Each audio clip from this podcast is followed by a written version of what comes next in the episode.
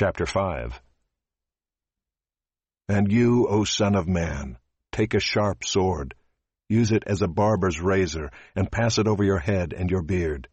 Then take balances for weighing and divide the hair. A third part you shall burn in the fire in the midst of the city, when the days of the siege are completed. And a third part you shall take and strike with the sword all around the city. And a third part you shall scatter to the wind, and I will unsheath the sword after them. And you shall take from these a small number, and bind them in the skirts of your robe. And of these again you shall take some, and cast them into the midst of the fire, and burn them in the fire. From there a fire will come out into all the house of Israel. Thus says the Lord God, This is Jerusalem. I have set her in the center of the nations with countries all around her, and she has rebelled against my rules by doing wickedness more than the nations, and against my statutes more than the countries all around her. For they have rejected my rules, and have not walked in my statutes. Therefore thus says the Lord God, Because you are more turbulent than the nations that are all around you, and have not walked in my statutes or obeyed my rules, and have not even acted according to the rules of the nations that are all around you, therefore thus says the Lord God, Behold, I, even I, am against you. And I will execute judgments in your midst in the sight of the nations. And because of all your abominations, I will do with you what I have never yet done, and the like of which I will never do again.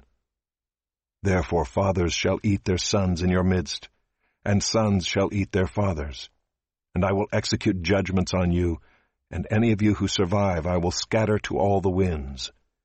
Therefore, as I live, declares the Lord God, surely because you have defiled my sanctuary with all your detestable things and with all your abominations, therefore I will withdraw.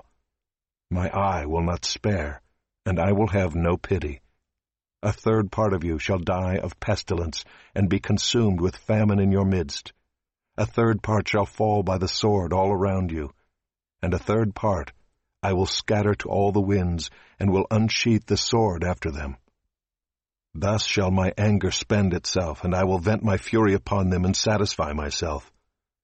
And they shall know that I am the Lord, that I have spoken in my jealousy, when I spend my fury upon them. Moreover, I will make you a desolation and an object of reproach among the nations all around you, and in the sight of all who pass by.